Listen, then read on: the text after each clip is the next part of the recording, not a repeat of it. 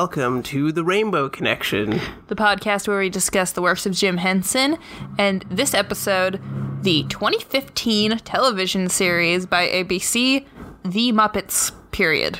We apologize for noises that might make way into this episode. I think our neighbor is doing some renovation, and we have thin basement walls apparently. Yeah, it's real loud. Can't tell if it's picking up or not though, so if it's not on here, good for you guys. We'll just deal with it. So, Nathan, the Muppets. Period.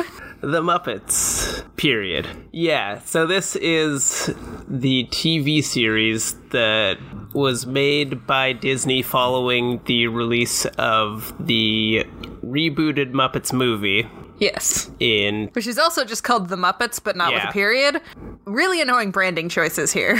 Yeah, it's kind of weird.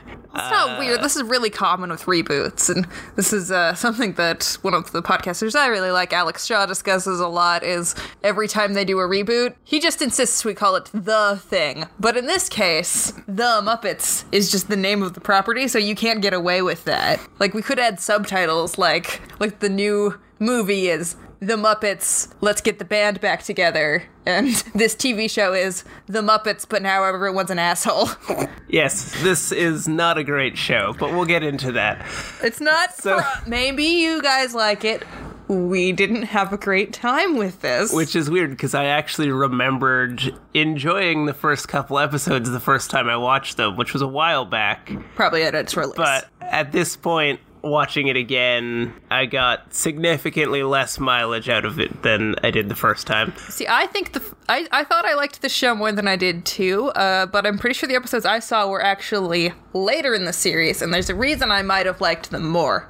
Okay. Okay, I did the research this week, and apparently, the last six episodes, they got a different showrunner and essentially rebooted the series halfway through the first season. Interesting. So, I don't know, maybe the episodes I saw were after that point. If you want, I can get into who was doing these things and why I think that might affect my opinion. To clarify, we watched the first two episodes because we felt like we should have a little bit more than one episode of the thing to run off of, even though I'm pretty sure I could talk about just the first episode for Oh, an yeah. hour if I needed to. But There's a lot of material out of that first episode. we wanted to give it a chance to improve, though. Mm-hmm. The first episode is not always necessarily the best example of a thing, although this isn't technically the pilot. The pilot was a 10 minute pitch given to ABC that got released on YouTube, but you can't find anymore, so we didn't watch. So the premise of this show is that it's not really a reboot of the original Muppets show from what was it, the 70s? Yeah, this is actually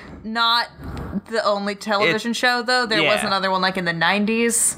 So it's not It's not one of those. involved in, in related to any of the earlier Muppet shows. It's it's uh, a reboot that essentially turns the Muppets into an office comedy in the style of like The Office or Parks and Recreation. a mockumentary. a mockumentary, and it's set backstage of Miss Piggy's like solo late night show where she's the diva who everyone in the office is afraid of and needs to make her happy, and Kermit is the executive producer who's in charge of keeping her happy even though they've just broken up, and that's like a point of conflict in the first few episodes. Fozzie is the co-host. Uh, Electric Mayhem is the house band, and Pepe and Rizzo are like head writers. So everyone's got a role. Um, I, we didn't watch this far, but apparently Ralph runs a bar nearby where they hang out after show sometimes. Sweetums is like a janitor, he shows up in the background a lot. Bobo is stage manager, apparently. Like that kind of stuff.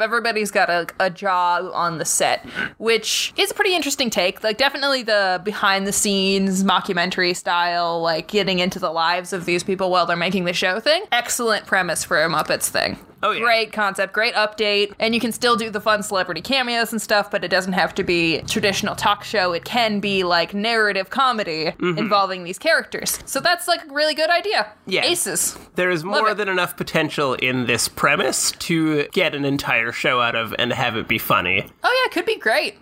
It could be, but it's not. It could have been great, I tell you. So the first episode, like most shows, it features an A plot and a B plot. The A plot revolves around Miss Piggy doesn't want Elizabeth Banks to be the guest on the show that weekend for some unknown reason, and she's adamant that she does not want Elizabeth Banks anywhere near the show. And Kermit doesn't know what to do about that. And the B plot revolves around Fozzie being introduced to his human girlfriend's parents, who are Horrifyingly racist. explicitly racist against bears to kind of disturbing degree. I mean, the mom is polite about it, but the dad is like really bad.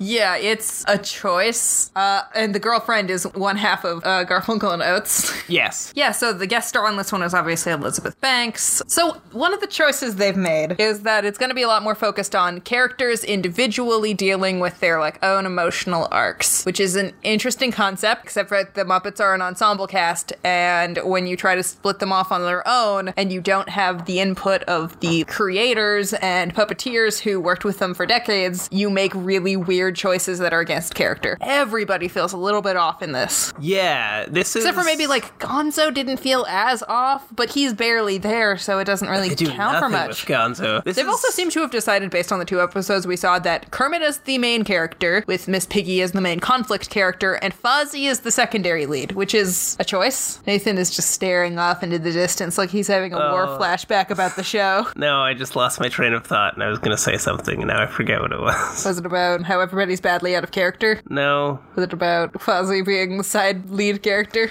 no, Was it something about how badly racist the parents are? No, but that is pretty bad.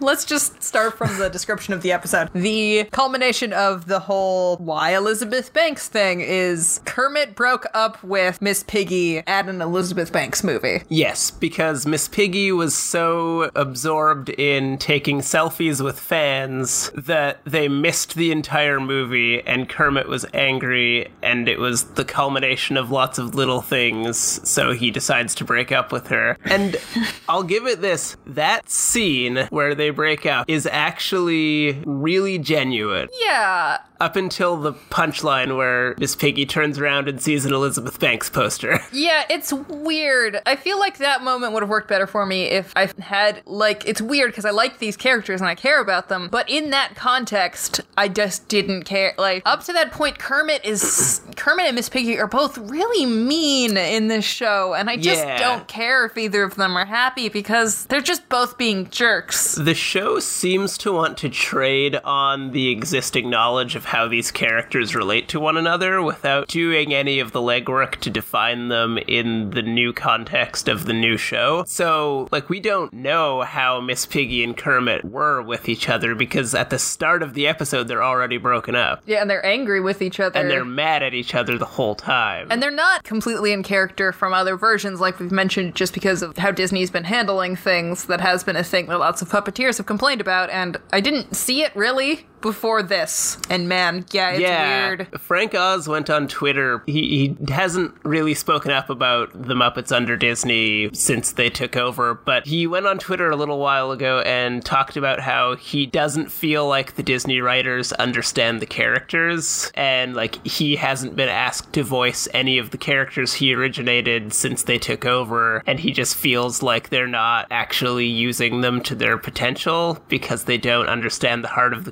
characters. And having seen this first episode of The Muppets, I believe that because they don't feel like the characters that we know and love from other properties. Let's not say the whole thing was uh, deeply unpleasant, though. Like, there was still bits that were good. Again, we think the core premise is a great idea. Although Yeah. I don't like that it's Miss Piggy's late night show and not, like, more of the traditional Muppet show. Like, to me, that's a better idea is the background mockumentary of what we remember as, like, a Muppets show, like The Muppets Show or Muppets Tonight, as opposed to this, like, updating it to a late night show. I get why you think that's a good idea, but also those things already lost relevance and, you know, it's a choice. I disagree with it. I'm not our show writer, obviously. But there were some jokes that hit. Unfortunately, they're making jokes all the time, and most of them don't. The degree to which I laughed during that first episode is so small in comparison to the just sheer volume of jokes. Yeah, like there's a really early, there's a joke really early on in the episode where Bunsen is trying to get attention for some reason, and he just tases someone, and like it's Yeah. kind of funny, but it's mostly like kind of dark. Like it's a little bit too dark because it's been like the whole world has been set up as too normal for that kind of a thing to be mm-hmm. funny in the same way. It's not like Beaker gets exploded and his face is all black and it's funny. He just gets tased and then he's on the ground and it's just Yeah. like okay. There are a couple of jokes that I appreciated. There's one where they're in the morning meeting, the same meeting where the Beaker joke happens. Kermit yells that they're having their meeting, and can't remember which member of Electric Mayhem it is, but one of them is like, "Oh, this is a meeting," and he stands up and he's like, My name is gives his- Zoot. yeah, it's Zoot. He's like, "My name is Zoot," and then one of the uh, one of the other band members like grabs him by the shoulder and he's like, "Not that kind of meeting." Yeah, like he's in Narc Anonymous or AA. It's just that's a good one. Actually, Wait, most of the jokes with Electric Mayhem, Electric Mayhem. pretty consistently, is those are pretty- funny. Pretty consistently funny. like the writers just dealt with a lot of stoners. But I, Yeah. I think the Electric Mayhem jokes might be a little easier because they're not deeply characterized beings. They're just they're stoner slash musician jokes. Like in the second episode, there's a joke where the band gets turned acoustic and they they say the song that they played was called like "I'm Dying Slowly" or something hilarious like that. We wrote it today, and it's just like, yes, this is good. I like Yeah. these. Uh, or there's a joke in the second episode where the solution to a B plot is just feed Electric Mayhem all the Girl Scout cookies because they'll like pay you ludicrous amounts of money for Girl Scout cookies because Yeah. they're, they're high. Also, Scooter says legally now, like Yeah. it's not a, it's not Im- like implicit anymore. It's pretty explicit that they're stoned. Yeah. which is I don't know. I think that's a good way to update it and to like make it a little bit edgier and more adult is to Yeah, just like funny. straight up say, "Yep, that's what's been going on this whole time." That's funny, Yeah, those- especially when it's Scooter saying it. Those jokes all work. The Tom Bergeron cameo is pretty good. Yeah, so because they need to replace Elizabeth Banks, they bring on or Gonzo is sent out to the set of Dancing with the Stars and brings back Tom Bergeron, host of Dancing with the Stars, and he's jazzed to be on the show. And Kermit's very polite about it. And as soon as he leaves the room, he like yells at Gonzo about going to an entire downstage filled with celebrities and bringing back Tom Bergeron. And then he's like, "I can still hear you. I'll still do it though." Yeah. like it is funny that they're poking fun at Tom Bergeron and that he seems like cool with it. It Yeah. was borderline a bit mean, but I think it worked. It works. It could it could have been Yeah. worse. Um I just think a lot of it comes off as mean. I mean, I think it works because Tom Bergeron is like a relatively small star. Yeah, he was probably literally just on the set over Yeah. like the day. Like he's not the kind of person you would expect to have on a big popular late night show. yeah, it's a good gag. So it, it works. I just want to say, like, one of the reasons I think it feels a lot of the things feel mean, like the characters and whatnot, is because they're trying to recreate the office in a lot of ways. Like that's clearly the inspiration based on just like a lot of the like textual elements and a lot of the aesthetic choices is the office. But everyone in the office is kind of an asshole. Like everyone even the good people are kind of jerks on the office. Whereas i think if you're doing with the muppets you shouldn't be going for the office as your inspiration. Because most of the muppets are like good-hearted if kind of naive. Like even miss piggy she's like self-absorbed but she's not like malicious which she kind of is in this show I think Parks and Rec is what you should have gone for because everyone on Parks and Rec is trying their best all the time. Everyone's doing their best. Yeah, the Muppets work best when it's just they're these big over the top personalities that are being pushed together and they're not always compatible and that's where the humor and the conflict comes from. Yeah, and I get wanting to focus on the individual lives a bit more. It feels like it's written by people who do understand how Hollywood works and they're like applying that to the Muppets, but the fact that they're Muppets isn't really necessary for what they're doing. Yeah, it might be a better show if it were this the was- exact same thing but not the Muppets. Yeah, if this was an original comedy, more like 30 Rock talk where it's just like what's going on behind the scenes of this popular TV show and you get to see the like weird darkness of it and that becomes funny when you see it in that context. That would probably work better than just using these beloved characters in ways that feel so cynical and mean and strange for what we know them from before. Yeah, so let's keep on the positives for a couple more seconds here. Uh, when they're trying to figure out what the heck to do with Tom Bergeron, Gonzo suggests a bit that's dancing with the czars, where they're like dressed up as like That's it. Russian kings. That was the other good one. That's the best joke in this. And the the problem is that bit is great, and then Gon- or Kermit is so mean about it, which is Oh, not great. But the bit's good. I don't know why we didn't have Like- that bit. It's so funny. if it ended with Kermit just hanging his head and putting like doing a face palm would have been a perfect scene. But he's so like mean. he lays into them and tells them how bad their joke is. And then later, someone comes in and like, oh, like his new girlfriend, who I'll get into that later, comes in and like is making jokes, and Kermit's like, "Well, you don't have to make jokes every time you're in the writers' room. The writers sure don't." I was like, "That's really mean, Kermit." Like that's not Kermit's not mean. He's like exasperated and the straight man and he's like doing his best but he likes his friends. Like he he's bad at saying no to bad ideas honestly mm-hmm. until things get out of hand. That's kind of one of the running gags. But whatever. They also do a good job with their celebrity guest stars, I'll tell you that. I don't think the writing is always the best for them, but they're always giving their all. I can't Yeah. remember what the joke was with Imagine Dragons, but I put two check marks next to it whatever it was. There was a bit. Janice uh, is speaking to the rest of the Electric Mayhem about their musical guest stars this week, Imagine Dragons, and she says, Do you know their original name was Imagine Dragons? He's like, It's still Imagine Dragons. Yeah, they didn't have to change it. That's great. yeah, that's really funny. I don't know why. I was thinking of the later joke with Imagine Dragons where they invite Electric Mayhem to tour on the road with them and everybody gets excited and then Floyd's like, "No wait. Animal's not good on the road." Too many women. yeah. Yeah. Too many women. Electric Mayhem is the like the best part of this show, and I don't know how that happened because they're not usually my favorites, but they're they're the only ones who are solidly in character. Yeah, they're great background humor for this show, and probably the best thing about the first two episodes so far. Them and weirdly Josh Groban, who we'll get into in the second episode. Yes. Yeah, and Elizabeth Banks does well with her. Um, she gets like she's supposed to be toured around the facility so that they can keep her away from Miss Piggy, and she's funny. They just don't give her a lot to do, unfortunately. Yeah. The B plot we haven't discussed a lot of. So B the first bear. the first couple jokes in the B plot are actually pretty good by my standard. When he's driving to the date at the parents' house, he says that it's hard for him to get dates because his dating profile says passionate bear and he gets a lot of wrong responses. And that's funny. That's a great. That's how you use the Muppets. Yeah. Like the fact that they're like bears and monsters and frogs is just so ripe for puns when put up against just like things in the modern era. Yeah, the absurdity of the fact that they're just unquestionedly animals and it's just a thing. Like, that's one of the running jokes in the first Muppet movie where the whole time Kermit is being chased by a guy who wants to kill him and eat his legs. And, or, well, he wants to, like, put him on a poster so that he can capture his, like, family and But it's a poster murder him and eat his legs. Yeah. Yeah. And that's absurd. That's insane. And he's just a sentient frog man, and that's not a problem. Like that's the kind of jokes you want to do with the Muppets, and they don't really. They're trying.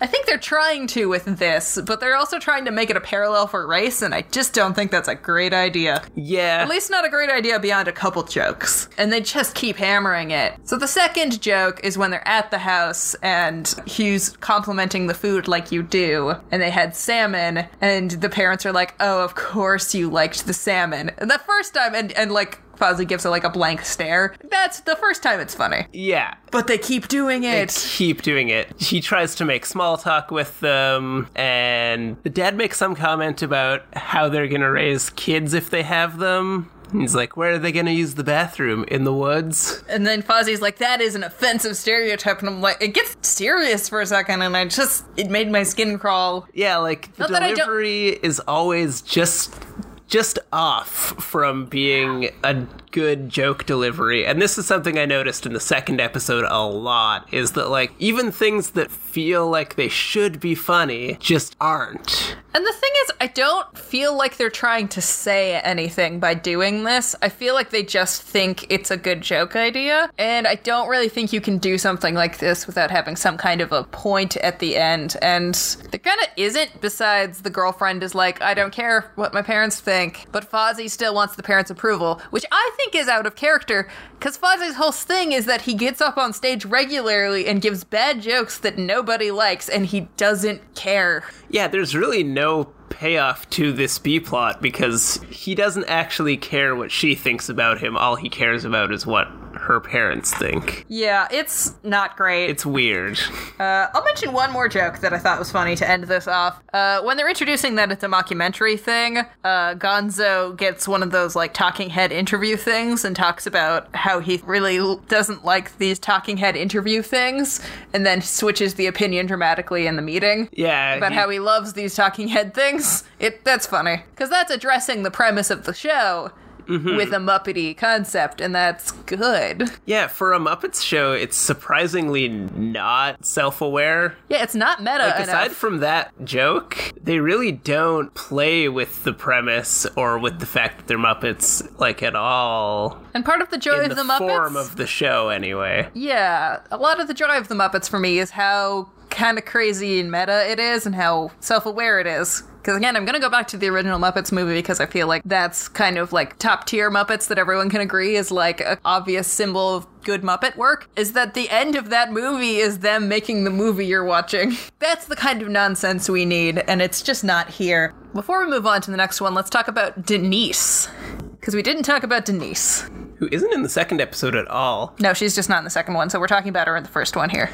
So prior to the beginning of the show, Miss Piggy and Kermit have broken up. They like they start the show as a separated couple, and Kermit has at this point already started dating another pig who is younger and hotter, and her name is Denise. and she works in marketing for the network. She shows up like twice in the episode, and both times is just kind of there to like validate Kermit's feelings about Miss Piggy. Yeah, so I don't think the core concept of Kermit having a new girlfriend is an inherently bad idea. Again, I think he could get some really good comedy out of that. But the good comedy you think that would come out of that is Miss Piggy's interactions with her and with them. And that doesn't really happen in this episode. I'm sure it happens later in the series, but at this point, she wasn't being used for much. And I just don't really like the design. There's something about the puppet that just doesn't work for me. I think it's the eyes. The eyes are too far apart. And she's too humanoid for a pig.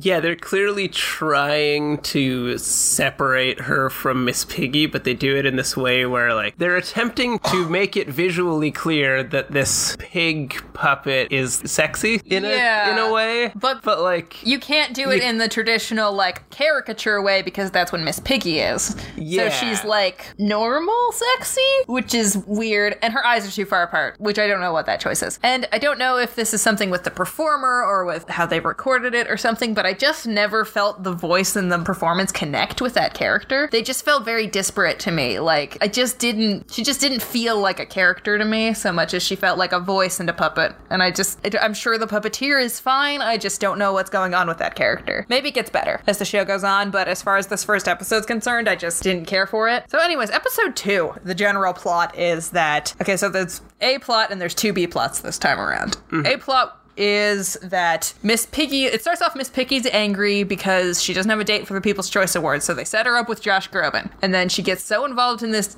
relationship with Josh Groban, she starts making changes to the show and like starts behaving really differently, which Kermit doesn't like, and so he tries to break them up and successfully breaks them up by the end of the episode. We'll get into details later. B plot one is another Fozzie B plot where he is invited to Jay Leno's house for a party and then steals one of Jay Leno's candy dishes. Because Jay Leno is his idol. because he looks up to Jay Leno, and then he feels guilty about it, and then he gets invited back. Jay Leno in, tries to invite him to open for him on a tour, and then Jay Leno So- admits that he stole a candy dish from George Carlin once, and Fozzie's broken the candy dish at this point, and Jay Leno finds out, and then he gets kicked out. And then B plot two is both Bobo the Bear's niece is trying to sell enough Girl Scout cookies to get a mountain bike, which is sweet, and he's trying to help.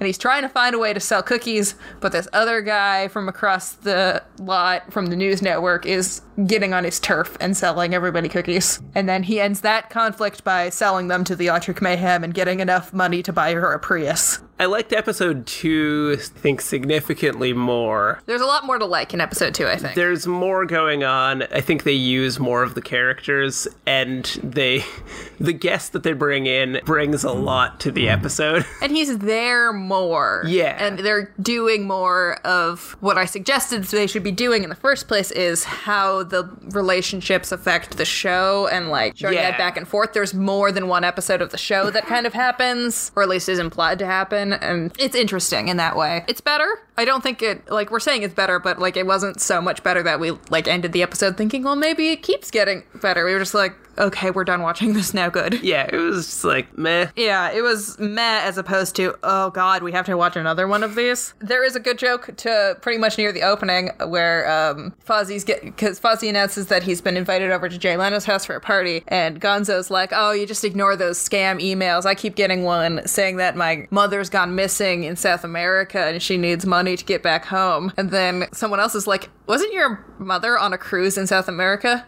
Yeah, what's your point? I haven't heard from her from a while. Hope, she's she's okay. okay. Which is funny. That's a good one. So that does bring up the question of Gonzo's mom, which I know the canon for the Muppets is not. There isn't one, but now it's just like, okay, did they have a Gonzo's mom puppet? Because I do like extra Gonzos. Yeah. New Gonzos are great. I love the Gonzo puppets from the end of Muppets from Space. I hope they just recycled one of those and brings them back as Gonzo's mom. Yeah, unfortunately, the like opening joke to this episode it starts with uh, they're like having some kind of production meeting, and somebody breaks in and says they're at a code red, and everybody starts freaking out because apparently code red means that Miss Piggy is angry and she's striking her fury at anyone who's close enough. And then there's like an extended sequence where uh, Kermit and Scooter Yeah, I'm pretty and don't It's a remember handful of his name, people. but the the guy who's the tailor, the Oh, right. costume designer. I don't know the name of the Yeah, guy, but the blue, beardy, some kind of, sea creature. sea creaturey thing. I know he's been in other stuff. I just don't Anyway, know his name. in the show, he plays the costume designer, and there's like an extended sequence where Kermit's like asking about why she might be mad and whether she saw her dress size during a costume fitting, and he's like, "No, I'm so I'm too smart for that." I've like knitted a web so she doesn't even know how doesn't old even she know is how anymore. old she is, and it's just like this kind of gross, kind of sexist string of jokes about how Miss Piggy is like old and fat. It's really dismissive and cruel to Piggy in a way that is like it's, Yeah. fine making jokes at her expense because of her like vanity and whatnot, but I don't know. They keep painting her as stupid, and she's not stupid usually. She's No. Just kind of like so not focused on herself. Like there's a bit in the first episode where she did like didn't read the script for the Hunger Games and she's acting like really dumb in a like audition. And it's just like that seems weird. Like she's not stupid. She's just full of herself and doesn't care about other people's opinions. Those are different character traits and they kind of conflate them in this show. It's kind of a continued problem the Muppets have where they only like have one or two female characters like ever. And there's like one or two more in this, but one of them exists purely to be a counter to Miss Piggy as Kermit's new hot girlfriend. And the only other female character I can think of was a female rat who I, I don't know the name of, but she's just a writer on the show, which is good. Like, yeah, have more of those. Yeah. And Janice is great, but we need more female Muppets that are allowed to just be funny and not just counterweights to other characters like Miss Piggy. And then don't make fun of Miss Piggy in a cruel way, just use her for her actual comedy. So this is my mm-hmm. The Muppets is vaguely sexist rant for this episode. Oh, right, there's also this weird joke kind of early in the beginning where what is the setup for the gender is fluid line? Because I can't remember exactly how it goes. It's some weird response. Oh right, uh, it's um. So they're at like an emergency meeting, trying to come up with celebrities to uh, set Miss Piggy up with, so that she has a date for the People's Choice Awards, and they're like throwing names back and forth, and someone throws out Keanu Reeves, and Pepe says basically says that he thinks Keanu Reeves is hot, and everybody pauses. There's like a very long silence. Yeah, it's kind of this vaguely homophobic silence from everybody, which is super like- weird because the Muppets are should not be homophobic. As a, as a line, they're pretty inherently queer friendly, in my personal opinion. So it's Yeah. weird that they're kind of homophobic about this, And then there's a pause, and then he's like, "What? Gender is fluid." which is weird because that also doesn't make sense in response to Pepe being bisexual. Yeah, that's Basically, like Pepe being into really a gender thing. That's a sexuality thing. Yeah. Those are two separate subjects. It's It's weird. I get what they're going for. Is I kind yeah. of like the frame of the concept of the joke, which is like a vaguely progressive, like "screw you, I can think dudes are hot," but they write it wrong. the so execution of it is just Not good. Not good. yeah, so it's a bit weird. Uh, they managed to get Josh Groban onto the show, and it go. They're like also trying to hook them up because they think that that'll get the, her the date, and it'll like make things go smoothly afterwards. and it does, but things go little too smoothly. One moment though, during the performance, Statler is positive about it, and I just hated that because you're not they're not allowed to woot. It's not allowed. It's Yeah. so out of character, especially so early in the series. He's not allowed to be happy about anything. It's not it's not good. Anyways, Jay Leno stuff starts happening after this, which I don't know why, it's just really bland. Yeah, the Jay Leno B plot is, in theory, it all should be funny. Like, it's got a pretty decent setup for a solid episode long setup and payoff, but it just it's just so boring and played so kind of sad. The whole plot is he idolizes Jay Leno, so he steals a candy dish from his house, then he gets invited back. The- when he steals the candy bit, he's like, "Oh, this is going to be the greatest day of my life." Jay Leno just called me his friend. I wish I had a souvenir. Yes. So he sneakily grabs a candy dish, takes his hat off, puts it on the top of his head, and puts See, the hat back on, which that is scene funny. was funny. If that had been the whole joke, that would have been great. So he also repeats this this whole like I wish I had a souvenir thing later when he's being invited back to tour on the show. And then Jay goes to like get them some champagne to celebrate because he says yes. And then while he's gone, Fozzie, looking for a souvenir, tries to fit a like tiny bronze statue of a rooster under his hat, but it's too big. Yes, and Jay Leno finds it. But I almost feel like this whole I need a souvenir bit would be funnier. Like the opposite of the, the Fozzie thing last time. I think this would be funnier if it happened more. If there were multiple times, like he was in Jay Leno's car and he like steals his air freshener, or like he was he meets Jay Leno like on set for some reason and he like I don't know, like takes his handkerchief. If they meet up more than the two times and he has panic attacks about it every time in between, then it's escalating Yeah. and it's getting more and more funny. almost- As opposed to this, where it's like he barely escapes with his life from doing stupid thing, and then he does the exact same stupid thing. I agree. It does. Um, it needs more escalation. Yeah, so in the end, uh, it turns out the candy dish she stole and then broke was from George Carlin's house, and Jay Leno had stole it when he was a young comic, and then Jay Leno is so upset about this that he just like kicks Fozzie out. But like, there's something about the way that the whole scene is played that, like, even when it's clear they're trying to deliver jokes, it just feels kind of sad. Yeah, it's not. It's just not very funny. I don't know. The stuff with the candy or the Girl Scout cookies is That's funnier. good.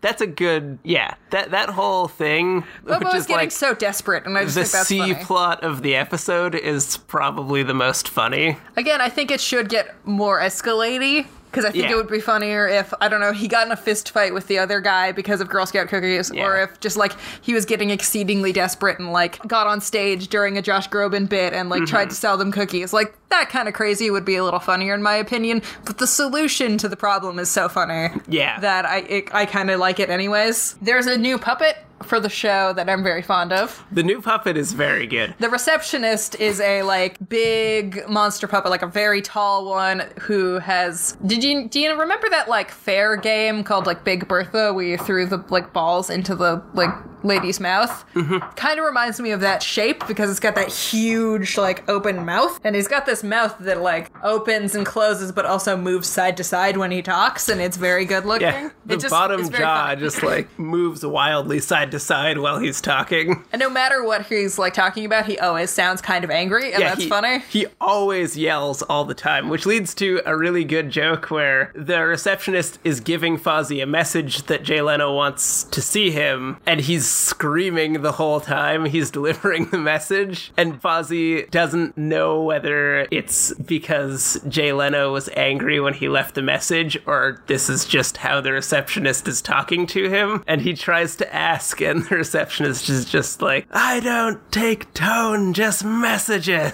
I don't judge tone. I just take messages. Like, It's very that's good. funny. And there's a bit where he eats like a box of Girl Scout cookies, and that's funny Yep. because of the way the mouth moves. I like this puppet. This is a good puppet. The, the other line with Girl Scout cookies things because they bought Girl Scout cookies from the wrong person is I don't get involved with office politics. Like, Yeah. yeah, it's funny.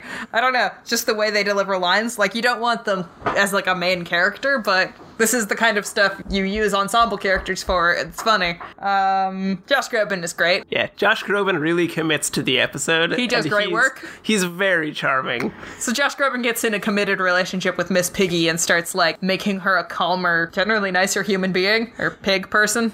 but also influencing the direction of the show. So making changes to what types of guests that they take on and what type of material Miss Piggy talks about.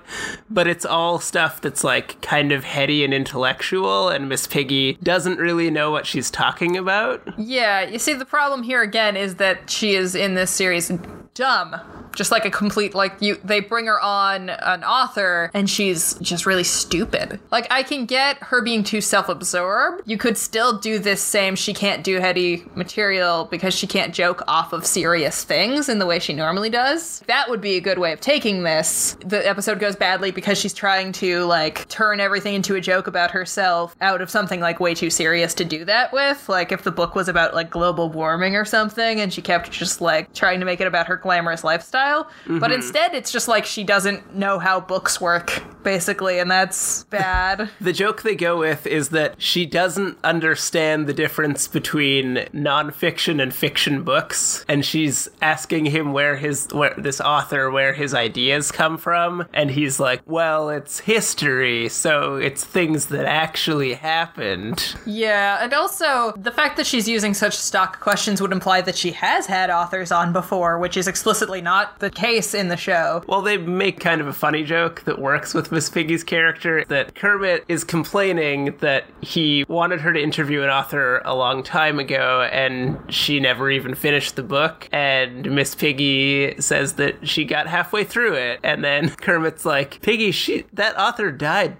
five years ago. Yeah, like that's funny. That's funny that like she's so self-absorbed that she couldn't read this book and didn't even know that the author died. yeah. that that's funny. That's fine. Anyways, Josh Groban is making her more Josh Grobany is the joke. Um, at one Is- point in time, he nearly like gets into a fight with Kermit because Kermit's trying to like talk to Miss Piggy and she's having a massage.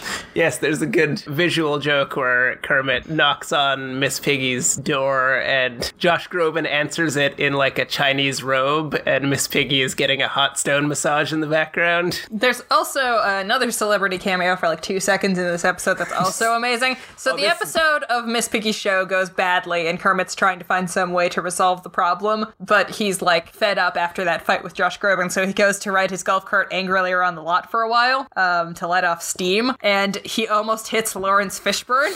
yeah. And then after he almost hits Laurence Fishburne, who yells about how crappy their show is, Laurence Fishburne turns around and drives back up beside him and he's like, Kermit, man, I'm sorry about earlier. I was just having a really rough night last night. And Kermit's like, Oh, I'm sorry. What happened? And he's like, I watched your show. And then he drives off. Lawrence Fishburne is so dedicated. Like, he's so good in this. He's very funny and he completely goes for it. I Yeah. yes, that was great.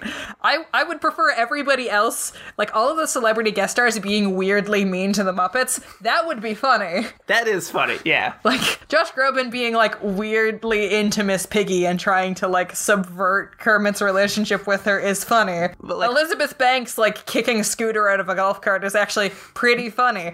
But for the- some reason, like uh, everyone's mean, so it's not funny anymore. Like one of the defining things about the Muppets is that like the Muppets themselves are like, a community of weirdos. Yeah. Like they don't belong as individuals, but they belong together. That's like part of their whole ethos as a s- ensemble of characters. And this show just kind of flies in the face of that because they're always at each other's throats. It's okay to have conflict within the Muppets. Lots of them are mean to each other consistently. Like Rizzo is always kind of a bit of a jerk, but Waldorf and Statler are mean to everybody. That's their whole thing. yeah, but there's a there's a loving nature to it that I feel is kind of absent from at least these two episodes. Again, we Yeah. don't know how it continues. The culmination of the Josh Groban bit is actually pretty clever and and pretty funny, uh, where Kermit finds out realizes something about Miss Piggy, which again, this would be fine if it was about like better understanding the relationships between these two these like characters. He realizes the only way to get her to give up something is to like feed into our ego, and so he like presents Miss Piggy with because Josh Groban has been like so great for the show, a new like poster for the show on the backlot. Josh Groban presents Up Late with Miss Piggy, and she like immediately dumps him. Yep. That's dumps funny. him, fires him as a producer, and takes control of the show back. Yeah, it does have this kind of, I'm going to say darkly comedic moment where it's just like a harsh reminder of sexism in late night shows. How even in the Muppets universe, Miss Piggy is the only woman with a late night show. I, I don't know if that was funny, but it was certainly a, a like a thing that I appreciated them saying. So that was it. That was better than the bear racism bit from last episode. Yeah, that's more or less the two episodes we watched. Was there anything else you wanted to say about either of them? I think we've covered pretty much everything. General opinion, they're really rough. There's a handful of good jokes, but overall, it just feels like a misunderstanding of the characters and a misrepresentation of them. This show got kind of middling reviews when it was released. Uh, it's got like a 62 on Meta. It's got a 64 on Rotten Tomatoes. So like positive, but not great. Uh, I don't think it's aged very well. I don't think anyone going back would be like, yeah, this was what we needed because, eh. But a lot, lot of people thought it was fine. Basically, nobody loved it. Is more or less what it came out. Uh, but the pilot that we saw wasn't the pilot. Originally, there was a 10 minute presentation put together for ABC, and that was apparently so good it got a standing ovation from all of the executives. Wow. So, like, the original pitch from this, at very least from an executive standpoint, they were sold on it. It was fabulous for them. And that 10 minute clip was on YouTube. Um, it is not anymore. I tried to find it, I could not track it down. It was removed from everything. So clearly, they don't Oh no. they don't want it lying around. Whatever it was, I don't. I couldn't find very much information about it. Man, I wish we could see that. So the first creators of the show were Bill Prady and Bob Cushnell. Like they were the like executive producers who like started it. Bill Prady. Do you do you know either of these names, Bill Prady or Bob Cushnell? Bill Prady sounds familiar, but I'm not sure where from, and the other one I don't recognize. So Bill Prady had actually tried to reboot the Muppets a little bit earlier.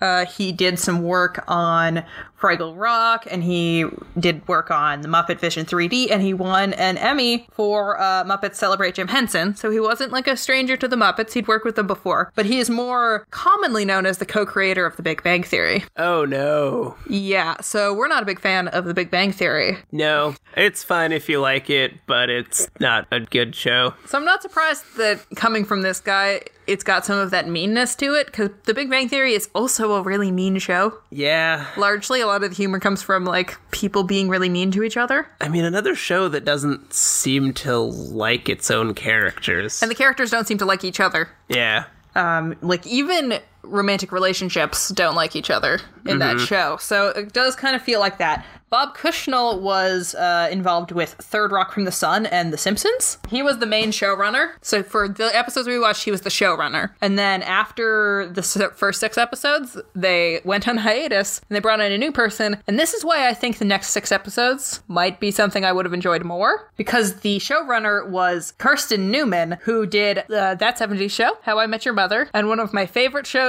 that only got two seasons, Galavant. What? I know. Galavant, if you guys haven't watched Galavant, find and track down Galavant because Galavant is great. And Galavant is, I think, a good set of humor basis. If you worked on Galavant, I feel like you can maybe shift into the Muppets because it's a Yeah. musical comedy series. I think it has kind of a similar tone as you would want for someone doing a Muppets show. Like it has that absurdity to it. And that meta-ness, and it's Yeah. It's good. So we might have to do another two episodes about the halfway mark. Maybe we'll just do all of the episodes of the show in this weird fashion where we just watch it back and forth like throughout.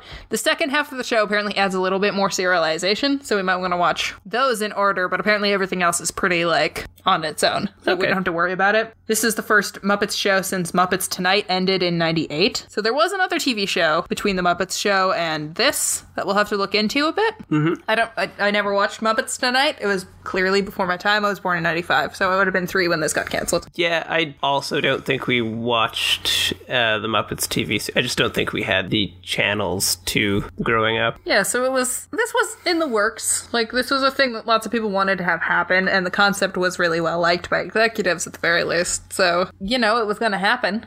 And it happened. Yeah, They got a lot of people in on it. Like people were excited. Um in development, they decided to omit characters that were, quote, extremely anthropomorphic, like dancing chickens and singing vegetables, which that's not what anthropomorphic means. Extremely anthropomorphic would mean things that looked more humanoid than they should. yeah. Fuzzy. But I get what they're saying. I understand what they're going for, and that is probably a good choice. I don't know, because I feel like it's back to the grounded problem versus the absurdity, right? Yeah, Wouldn't- that's um, fair. Wouldn't it be funnier if Josh Groban goes to the catering table and the like cabbage yells at him?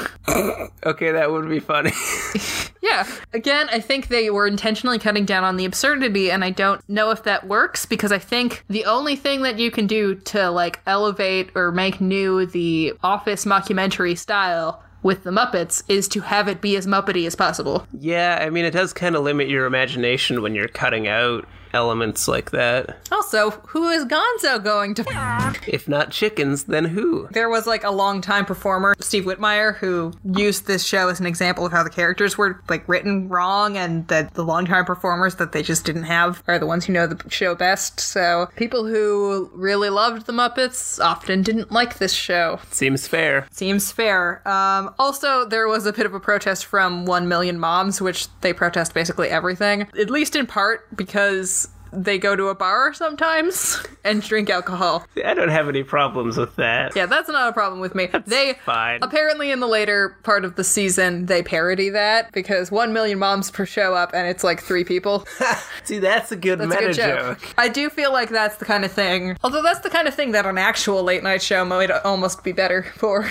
But you can't. Yeah. It's hard to do Muppets on a short notice because you know Muppets. Mm-hmm. Uh, yeah, the Muppets period. It's an interesting attempt to bring it to the new audience. There's parts of it I like the premise. There's a great core idea there. I just don't think it's executed well. Yeah, it really fumbles the execution. Like, it doesn't feel like the people writing this either like they didn't want to write a Muppet show or they didn't know how, so they just wrote the way they usually write. And it doesn't map onto those characters in the way that it would if you were just casting actors. Yeah, it's it's rough. It also does seem to lack a kind of energy and imagination when compared to the other stuff that we've done for this show. Like even the like variety Christmas special that we watched seemed to have more heart to it. Well, it definitely had more heart. Heart is one of the things that's most missing from this because, again, it feels like everybody hates each other. I don't know. I, I hate to be so hard on it, but I do feel like this is a serious misstep, and I don't. I, I see why it, it they didn't keep going with it, why it got canceled, which is a shame because clearly celebrities and the world is on board for more Muppets content, especially I think on a television basis. I think people would be down for that. Clearly, they didn't have a hard time getting people like to guest star on it, and like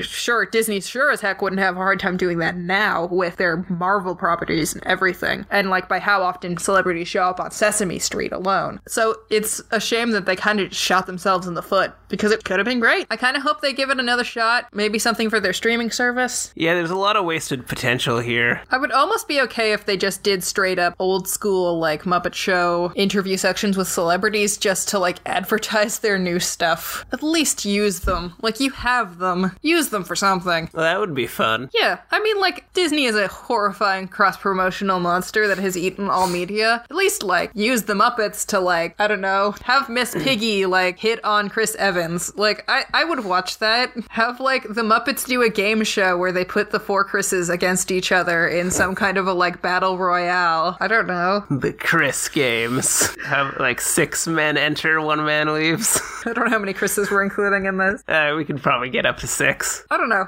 Again, there's things you could do with the Muppets. There's things you could have done with this show. Just wasn't funny.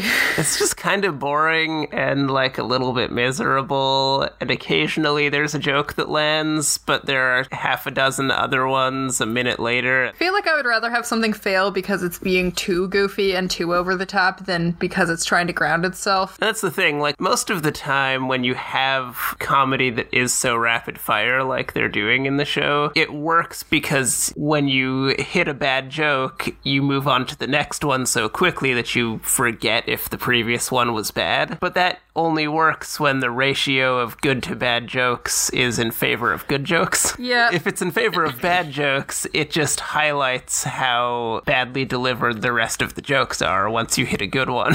It's also probably easier to do that when you've got human beings reacting off each other as opposed to Muppets, which is why maybe the humans stuff tends to be funnier in this show. Yeah, and I mean, it, they're also not using the I think they're using a couple of the original performers, but some of the like old standards are not doing their characters anymore under Disney, and that I think kind of shows. And they're not asking for their takes. I don't think it's so much important that everybody always be the same as it is that you know how to do them. And Yeah. you take that advice and you consider it because, yeah, there's something distinctly off about a lot of the characters in this. I wish there wasn't. Yeah. Like, I want to like it more than I did. I wanted to like it. I remembered liking it, and then we sat down and watched it, and I just stared blankly at the TV and was like, "Is this really the show that they made?" Yeah, so that's a bit of a bummer. Do you remember what we're talking about next time? I don't have the schedule. we might just jump to the last thing Disney tried and see whether they were better suited at making movies and talk about the 2011 Muppets movie, uh, which advertised itself like a romantic comedy, so that's how we're justifying it, if that's what we end up doing. Thanks for joining us. Nathan, yes. in the dredges of the Muppet Show, do you think there was the rainbow connection? Do you think we found it here in this unlikely of places? I saw but a glint of rainbow. We will have to follow it further. Oh, okay. Someday we will find this. The rainbow connection. Thanks everybody for joining us. Our intro and outro music is a cover of The Rainbow Connection by Alex Conwell. You can find our show on Twitter at MuppetsPod, and you can email us at MuppetsPod at gmail.com. Our podcast can be found on Podbean and iTunes, and please like, give us reviews, share with your friends. We don't even know if anybody's listening to this, but it'd be super great if you told us you existed. Find me on Twitter at Kenzie Phoenix. You can find me on Twitter at Bert Nerdtram. Oh, and I'm going to be on an episode of School of Movies coming up. I don't know when that's dropping. Look for that. It'll be great. Uh, see you next time on the flip side of the rainbow. Good night, folks, or good day, or whenever you listen to this. We'll see you on the other side of the rainbow. It's time to shut the curtains. it's just time to turn the off the lights. podcast off.